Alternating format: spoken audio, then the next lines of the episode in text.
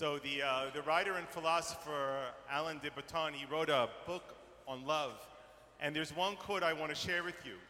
He says that the only normal people you meet in your life are the people you've just met. It's true. and the fact of the matter is, I think that it reveals a deeper truth.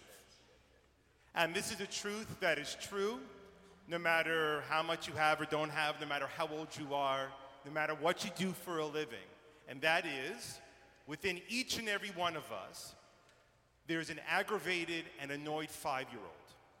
That when we don't get our way, we start breaking things. And I think the truth of this idea is found out in the entire theme of the high holidays. What are some of the names that we call God by during this period of time? Think about one of the most important prayers that in a few moments, if I don't disturb the cantor too much, that we're going to get to. The ark is going to be open and we're going to sing Avinu. Right. And what does the word Avinu mean? Our Father.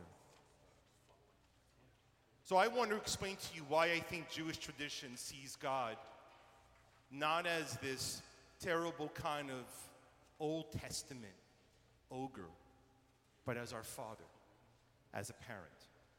And the story that I want to tell you to explain this comes by way of a minstrel rabbi. His name was Shlomo Carlebach. Carlebach was a survivor of the Holocaust. He was a young child. And he spent his entire life performing in musical concerts all throughout the Jewish world. And in particular, after the Soviet Union collapsed, he went to the place where the Iron Curtain had fallen. He wanted to go and reach Jews there with music and Torah. And he ends up in one place that, unlike all the other places he went to, where he was received warmly with open hearts and arms, this one town he arrives in, and all the doors are shut in his face. No one wants anything to do with him except one man. And Carlebach wants to know why this one man is different from all the other men. Because he said he could understand why this town had suffered through the Holocaust and then the jackboot kind of horror of the communists. He understood why they shut their doors in his face. But why did this one man be different than all the others? And he asked him. And this is what he said. He said that during the First World War, there was a pogrom that was coming into the town. And all the parents brought their children into the rabbi's house thinking that they would be safest there.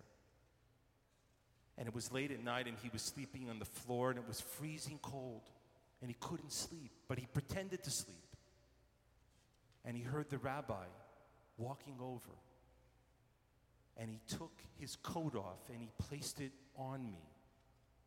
And as he put the coat on me, he said, Good child, sweet child.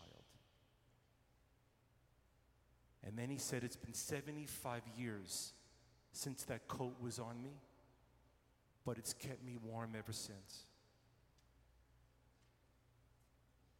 This moment we speak of God, and God is saying to us, Good child, sweet child, you should feel warm from this moment.